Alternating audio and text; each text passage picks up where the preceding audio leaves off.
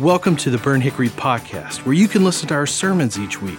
Our mission is to reach everyone around us with the hope of Christ. And our goal is that you'll find a place where you can learn, grow, live, and thrive in a faith family. Now let's get ready to dig into Scripture and see what God has for us today. Well, good morning, church. I hope you have had an incredible, incredible week. And listen, if you're visiting with us, or maybe this is your first time here, but I just want to say thank you. Uh, thank you for being here. I got to meet a couple of you. A couple of you are here with kids and celebrating today. And let me just say, we are thankful uh, that you're here today. Now, look, I know before I jump into anything, I want to give some credit where credit is due. Today, it is Father's Day. Uh, uh, it's Father's Day. Uh, that, that's the day that comes right after like Flag Day. No one really cares, but it's cool. Uh, it's all right. It's good. We're okay with that. Um, but I do want to just say this to all the dads and granddads, to all the spiritual fathers. Man, we just want to say thank you uh, to you guys. In fact, if you're a dad in the room, I ain't gonna make you stand because that's like the worst thing a dad could ever do is have to stand up. Um, but if you're a dad in the room, would you just kind of give us a wave right now? Just let us appreciate you, say thank you uh, to you guys. Um, yeah. I mean, you guys shaped us. You taught us so much uh, growing up, showed us what biblical manhood looks like, showed us what taking care of our family looked like, showed us how to run the VCR uh, when we were a kid. Some of you like, VCR? Well, yeah, some of us, that's where we are. Or showed us how to work the DVR, I guess, uh, now in today's. And now we're showing you how to run everything. And we're good uh, with that. Couple things to you dads. Uh, number one, uh, man, your family needs you. They need you to fully engage. Uh, I'm not talking about halfway engage, fully engaged. Uh, number two, they need you to lead. Uh, they need you to lead. Uh, they desire that out of you. Just want to say that. And number three, lunch is on them today. All right? Just say, from the pastor, he said it was on you today. So thank you, dads, for that. Hey, I know we already talked about this a little bit, but we, man, we got to appreciate what happened in this place uh, this week with 1,200 kids. I don't know if you've ever seen 1,200 kids running around at one time or not, but it's mayhem, and I love it. Uh, I love it, and I love watching all the Type A people during VBS VBS with kids running everywhere. They're like, oh my gosh, where'd they go? Where did they go? And it's like, we'll find them. It's okay. Uh, it was awesome awesome, awesome to watch this week uh, what happened in this place. I know we already talked about the fact that we saw 58 kids in VBS give their life to the Lord this week. Come on, that's awesome. Um, but on top of that, what we didn't mention is our middle schoolers were, were at at middle school camp this week.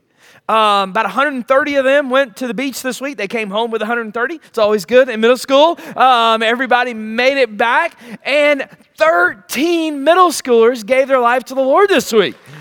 13. Um, now, look, I don't know about math in your world, but that's over 70 people this week that walk from death to life uh, 70 people in the life of a church in one week. Uh, that is absolutely incredible. And I know we already said it, but man, kudos to all of you that volunteered, that prayed, that gave, that did all of the stuff this week because without y'all, it could not happen this week. Um, also, need to just kind of have a little family talk just for a moment. Um, spent my week, uh, the first four days of my week this week, representing you guys at the Southern Baptist Convention. Uh, now, I know a lot of you are like, what? Okay, that's why I need to say this. All right, what does this mean? Uh, we, as a church, uh, we are part of a family of churches. Uh, we're part of family of churches. We pool our resources together in order to reach the world. That's what the Southern Baptist Convention is. Uh, we don't answer to anyone else. We're not like a Presbyterian model. Nobody tells me I have to move next week to another church or anything like that. We are a congregational church. We vote on things. We, ha- we rule under the lordships of God's reign. Here in this church, we're an individual church church, but we gather together with 47,000 other churches. And yes, I said that right. 47,000 other churches with one purpose, and that's to reach the world. Is to have a system to reach the world. And we do that we do that. So this week, once a year, all those churches send people to a place, and it was California this year. Why? I don't know, but it was California uh, this year, and that's where we have our little family talk little family business. Now, if you've been watching the news lately, you know that there has been some incredibly disappointing, incredibly grieving news that have come out of some of our family, some of our churches across the nation that we associate with. And I just want to say, kind of where the week went with us. Uh, number one, incredibly impressed with the level of lament, with the level of repentance, and with the desire to see God honored in every single thing that we do. I got to be a part of a vote this week to establish a new system of childhood and protection policies across this nation, namely, number one, a national database that can stop serial predators from stepping from small church to small church to small church under the name and under the guise of Jesus. Now, there is going to be a central place. And, and I know that uh, it's kind of weird to talk about up here. I get that. It's heavy. But man, I'm just excited that my generation wants to treat this seriously and that we want to expose things into light. We want to repent for some of our brethren that have been sinful, and that we want to move in a direction that gives honor to glory in Jesus Christ. We did that this week at the conference, unanimously, unanimously saying we are going to do this. Send Relief is putting $4 million into the establishment of the system to protect people in churches. Number two, there's a new task force that's established to lay out some guidelines of what child protection looks like, of how that can look. And if you don't want to fall into this guideline, then don't associate yourself with the family of churches that do.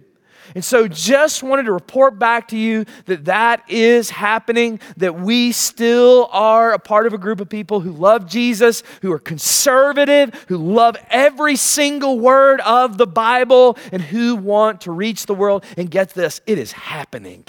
Man, hearing the reports this week and getting to see 52 new missionary couples commissioned to go reach the world, in which we only got to see the faces of about 10 of them because the others are going to hard places that they can't even tell you where they're going. It's incredible the number of church plants, the number of people that are coming to know the Lord. People ask me all the time. Here's the number one question I've been getting this week. And I know some of you are like, why are we even talking about this? Because we need to.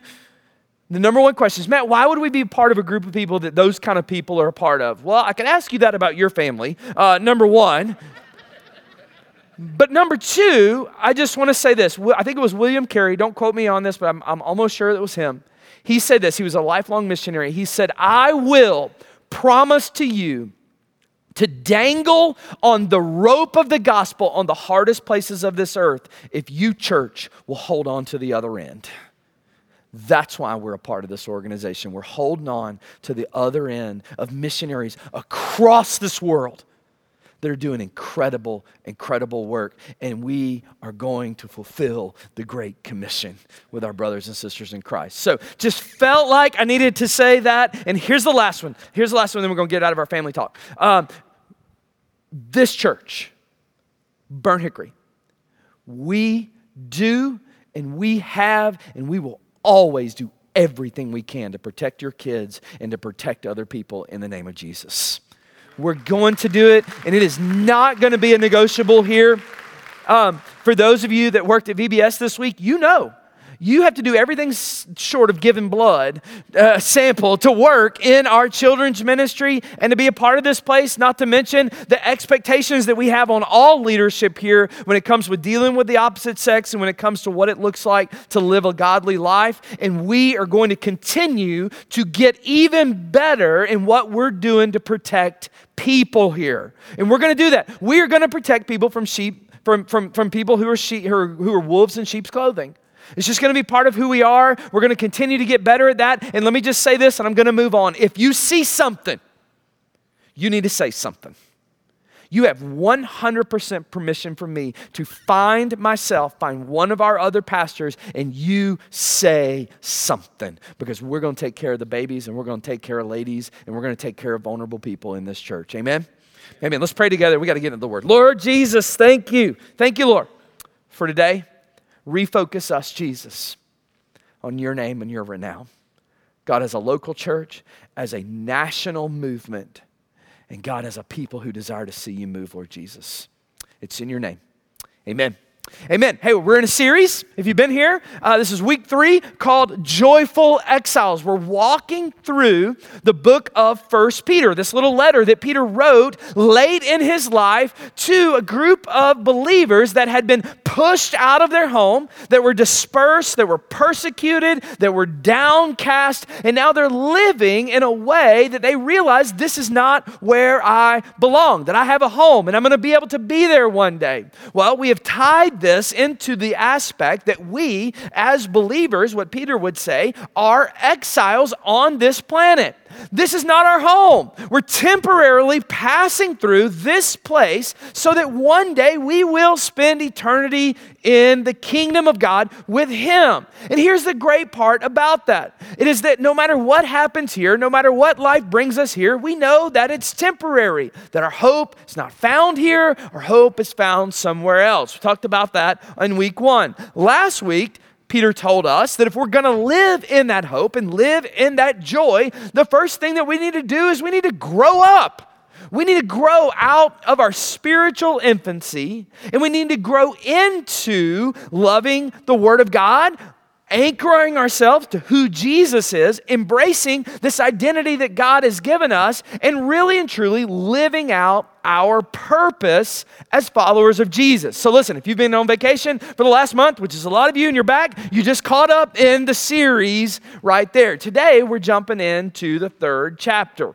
The third chapter. Matt, are we talking about everything in this book? There's no way we can do that. I'm just giving you kind of a big overarching view, and you can do the homework on the rest. Today we're, lo- we're looking, third chapter, we're going to start in verse 8. And if we kind of had to throw a theme onto today's word from the Apostle Peter, it would be that Peter's looking at me and you, saying that you can find joy even in the middle of the hard times. Even in the middle of being outcast, even in the middle of not feeling like you fit, there's a way for you and I to find joy in the hard times, to find good times in the hard times. And I love this thought. Because as I was studying this passage, one of the one of the theologians I was reading kind of compared this passage to an oasis in the desert. An oasis in the desert. Now, I'm not sure if you've ever been in a true desert before, but, but, but deserts are harsh. Those of you that were with us in Israel a couple of weeks ago, we pulled in, or a couple months ago, we pulled into a place called Masada. Uh, it is at the Dead Sea. It is arid. It is dry. You feel like you're in a convection oven and it's hot as Hades. I don't know why anybody would want to ever live in this place. But you get there and you realize that, man, this is a harsh environment. Maybe you've been to Scottsdale. Maybe you've been to New Mexico. Maybe you've visited some of these places where it's just harsh and dry. Man, heck, maybe you went outside this week, right? At all.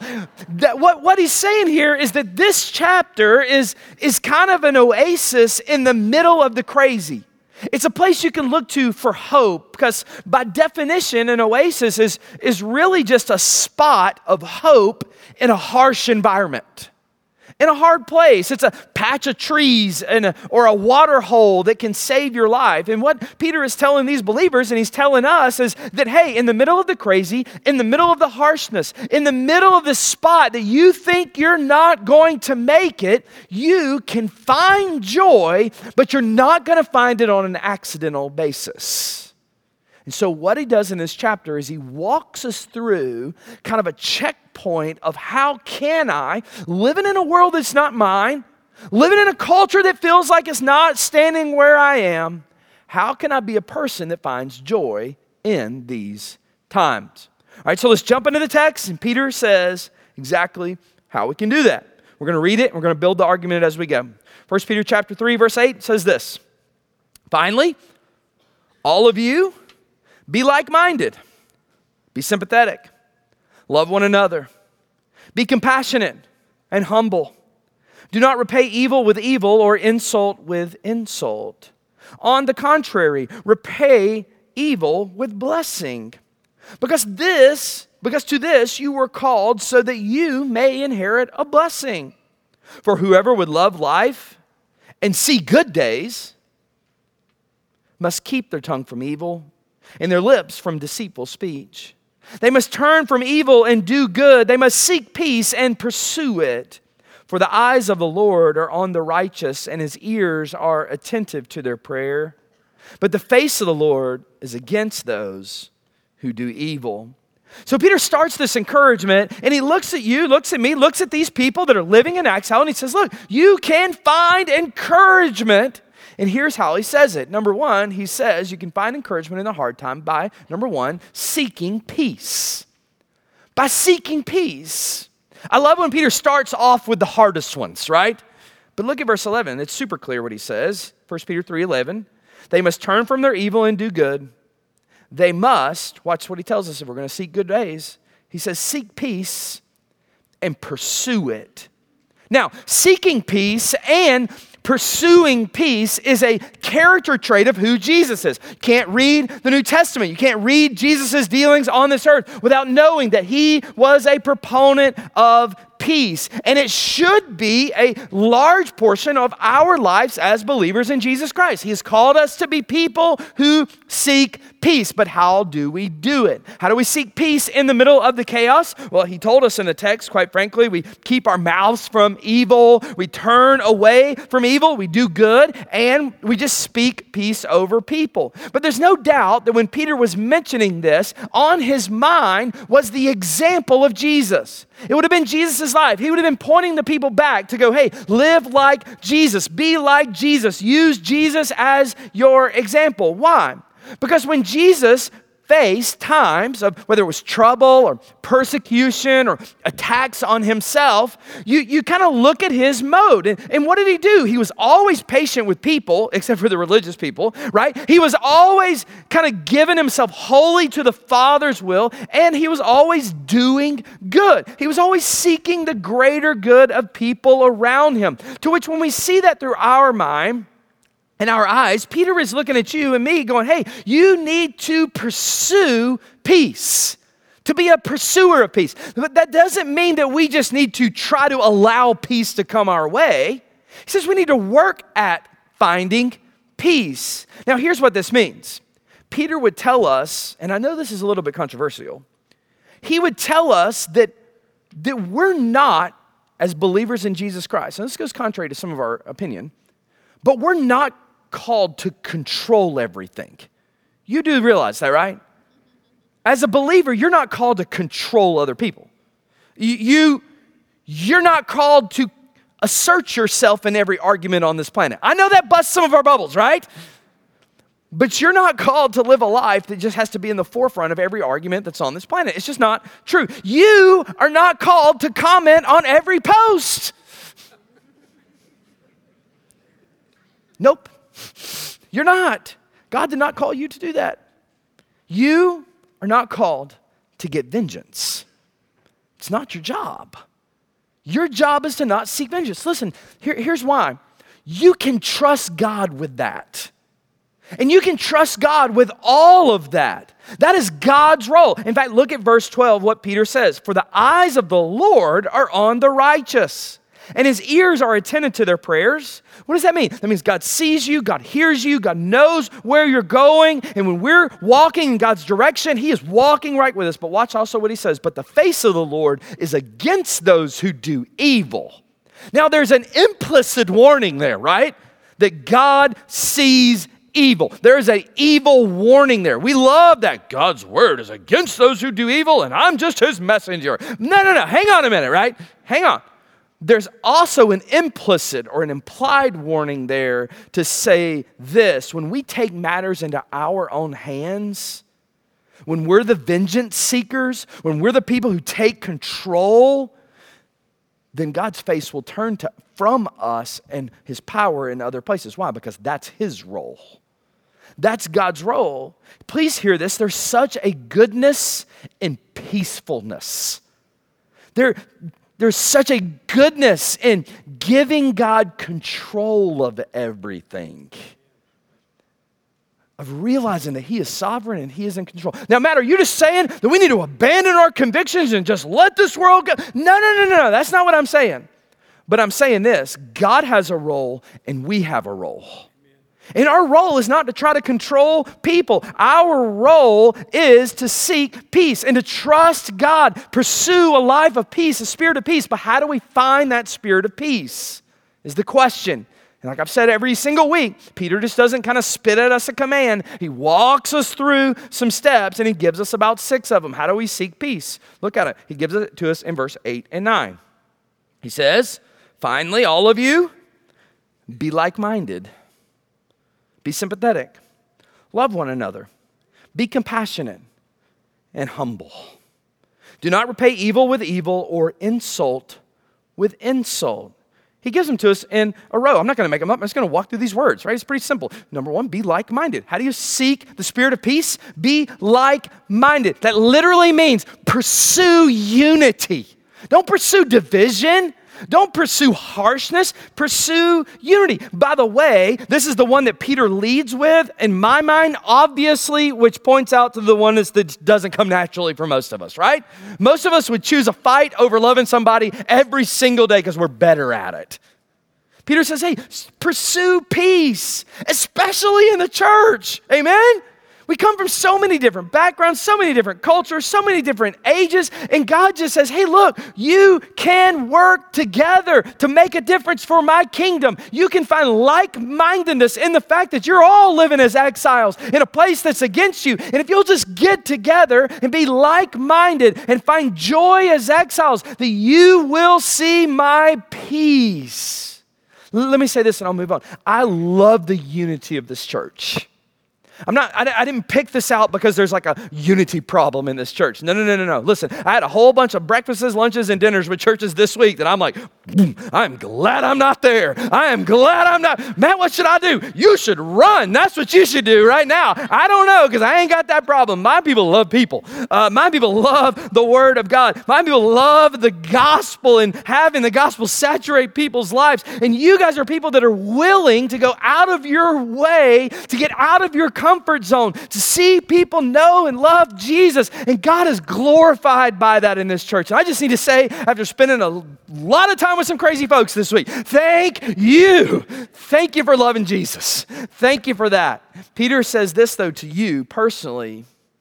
He says, Are you a proponent of peace and like mindedness?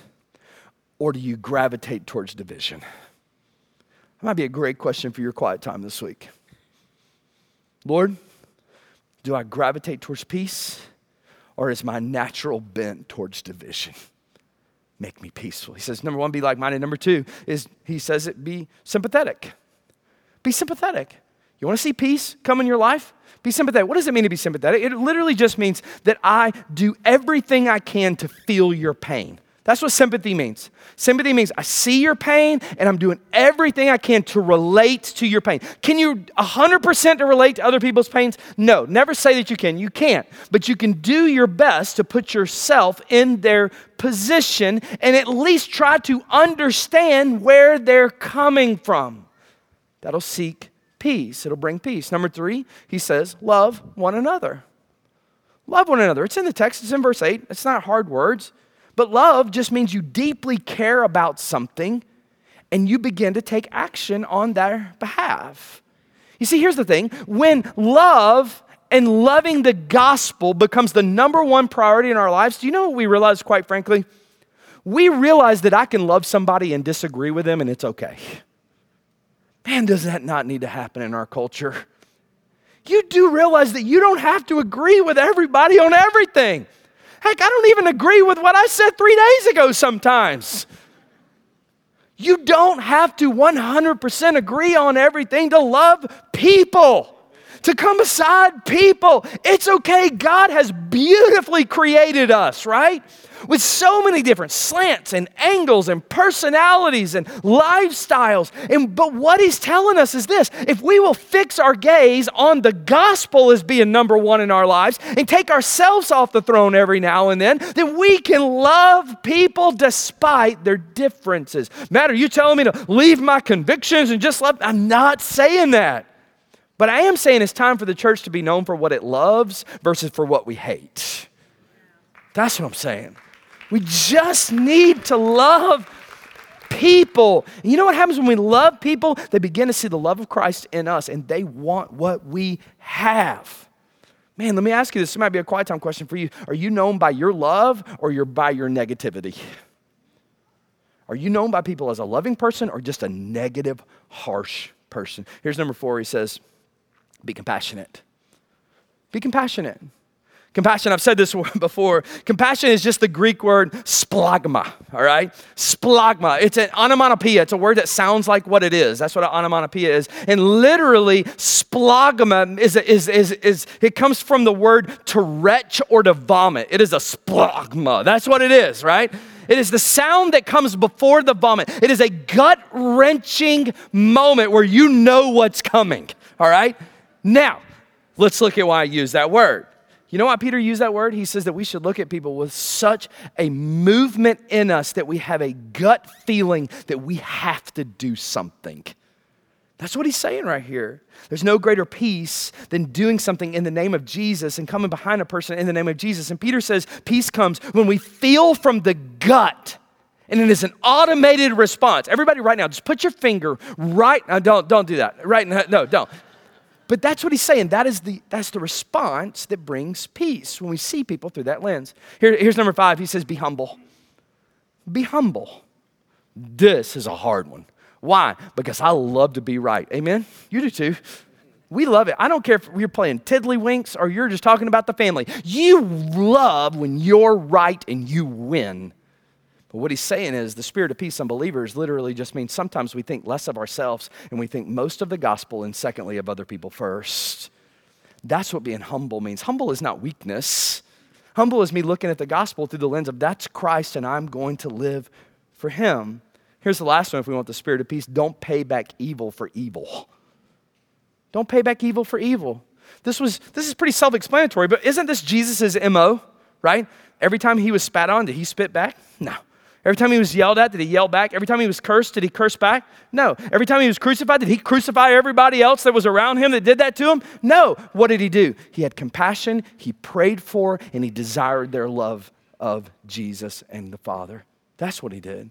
He didn't repay evil with evil, he blessed people. Number one, Peter says if you want joy in the middle of the craziness of your life, you need to be a person that seeks peace. Are you seeking peace? Doesn't stop there, no. Number two, it's a little bit counterintuitive. He says, number two, if you want to find joy, that you need to prepare for the suffering that's coming. You need to prepare. In fact, I wanted to say the word pre prepare, but I don't know if that's right. Katie, is that right? Can you say pre prepare? I don't know. Um, pre prepare would work better, but, but you get the point, right? You need to know that suffering's coming. Look at verse 9. Verse 9 implies that hardship is coming your way. It says, Do not repay evil with evil or insult with insult. But on the contrary, repay evil with blessing. Watch what he said. Here's how you know it's coming. Because you were called, because to this you were called, so that you may inherit a blessing. Peter said, Hey, you're called to this. We've said this over the last couple weeks. Suffering is an expected part of following Jesus. Look, when you look at Jesus' life, you can't suffer more harshly than being a perfect person and being put to death, can you? So, why is it that as a believer in Jesus Christ, we don't think it is normal for us to suffer? Let me tell you this, believers if you're following Jesus, suffering's coming. It's gonna be temporary. Why? We're in exile, we're moving towards eternity. And this is not how you grow a church, but you gotta know this, right? It's coming. It's coming your way, but it's temporary is what he's saying. And, and, and, listen to this all suffering is not like holy and just suffering. I'm not going to say holy, it's not just suffering. You do realize that there's three kinds of, of sufferings. He gives them to us in the text. I'm not going to walk through them. The, the first one is we suffer because we do evil. We do evil. Think of Jonah in the Old Testament, right? He walked away from the Lord and ended up suffering, right?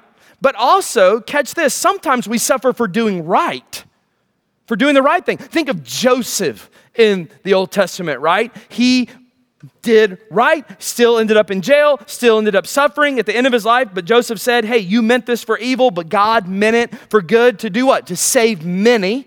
But then there's also suffering with no perceivable reason. Let me tell you this this is going to be most of your suffering. Most of your suffering is going to be that of Job. If you want a, if you want a person to put with it. You, you do realize that Job had no idea why he was suffering, right?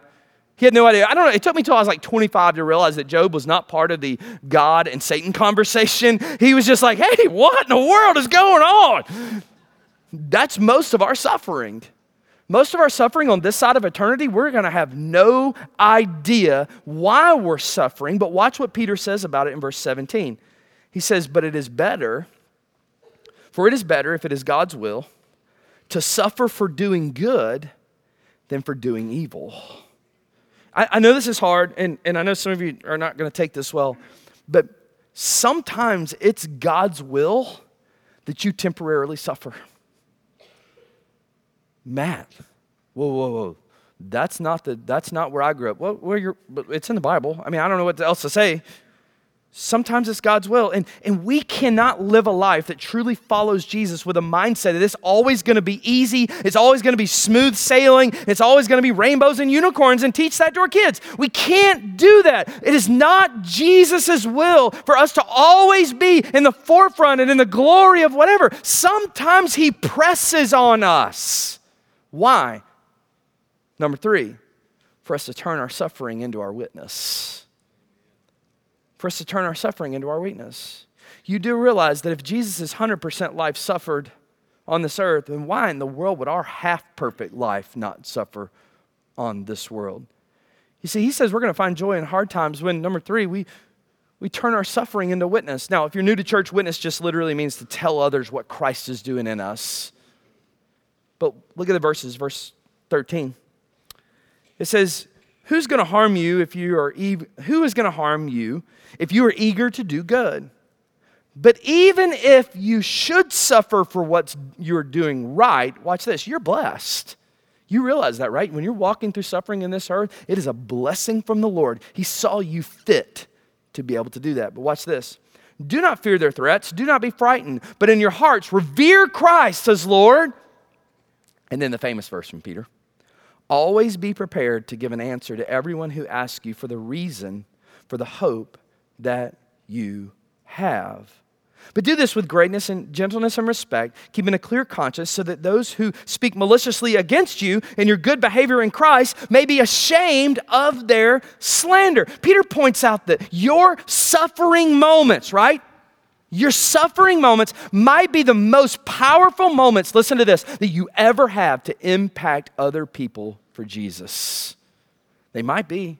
They might be the one moment. Think about it like this anybody can have joy in the good moments. Anybody can find joy in the bountiful moments. But Peter says that we as believers, as exiles, as people that are living in a temporary place, we can find joy if it's good, we can find joy if it's bad, because we know this is not our home and we know who our hope is resting in. And when we do that, Peter says, people will look at us, they will be confused, they will be bewildered, and say to us, How in the world? In the middle of what you're going through right now, can you find joy?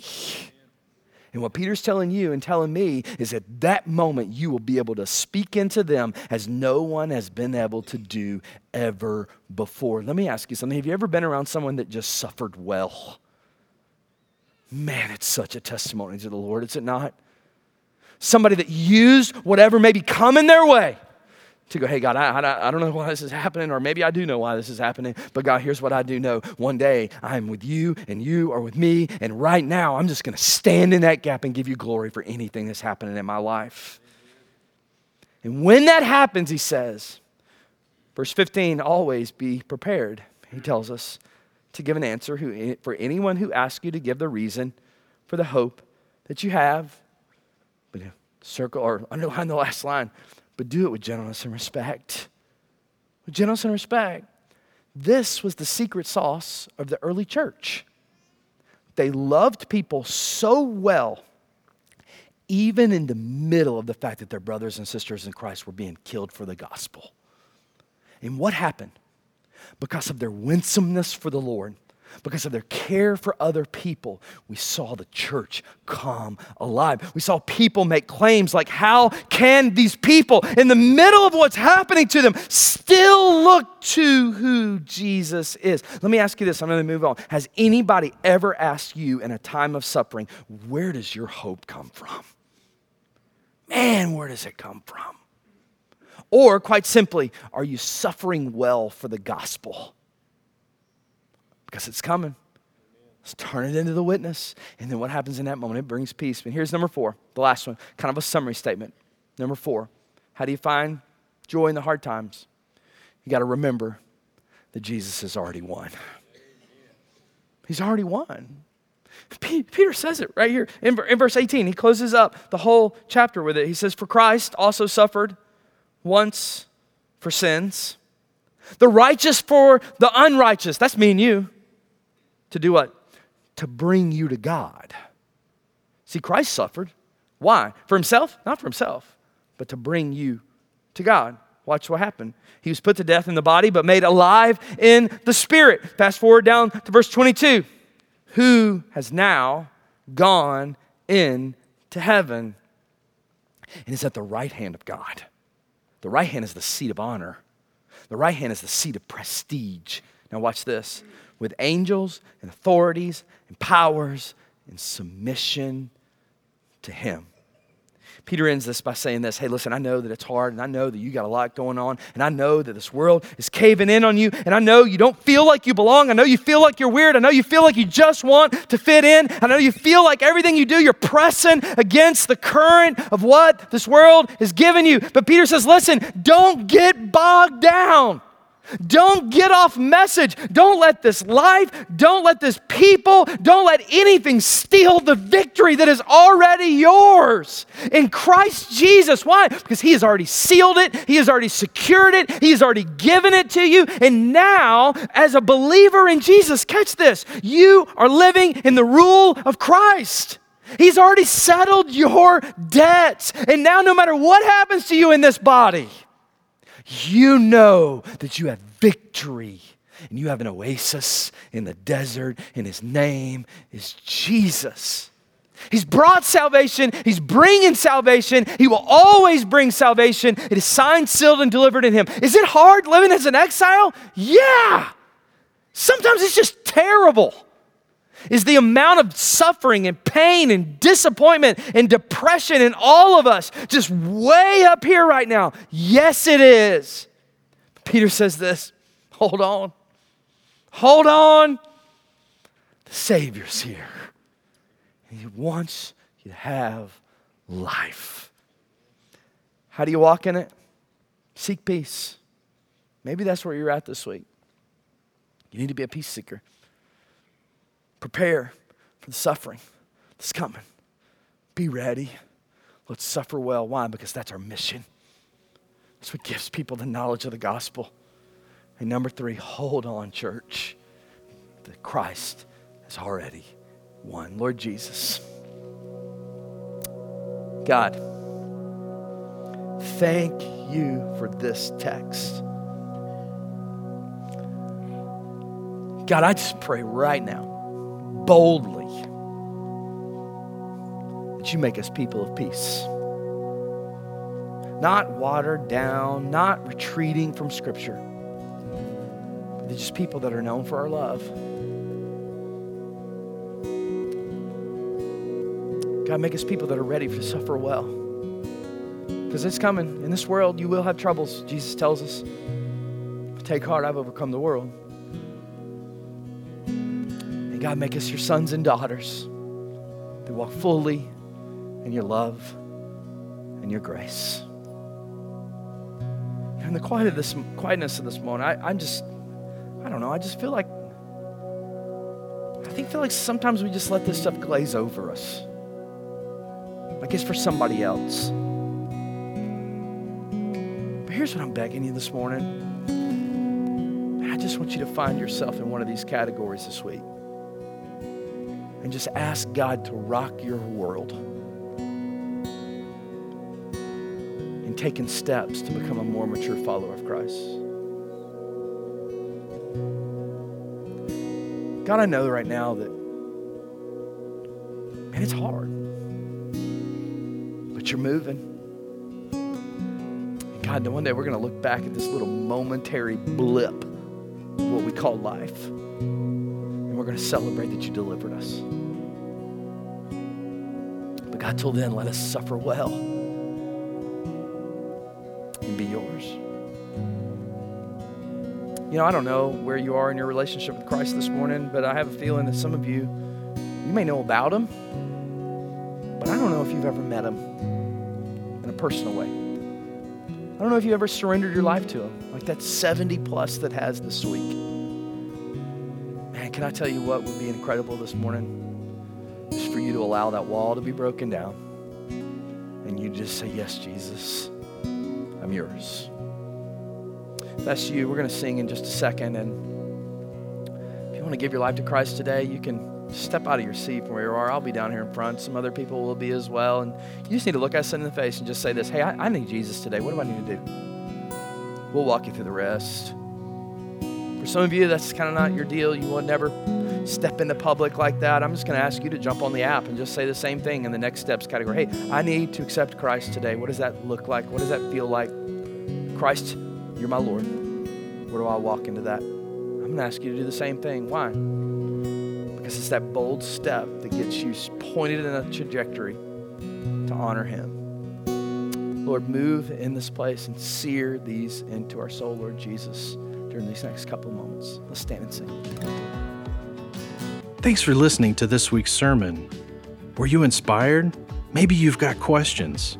Do you want to know more about Jesus? then we'd love to hear from and connect with you. So take the next step with us by visiting burnthickory.com/next. Again, thanks for listening, and hey, stay tuned by subscribing and stay up to date by downloading the Burnt Hickory app.